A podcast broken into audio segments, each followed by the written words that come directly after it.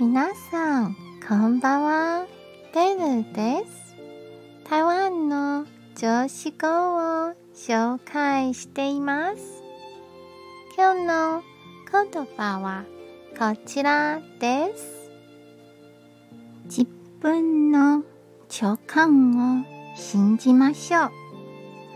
さらにそこから学んで自分と向き合えば心穏やかに過ごせます。希望の光は明日を照らします。どんな時も前向きに行きましょう。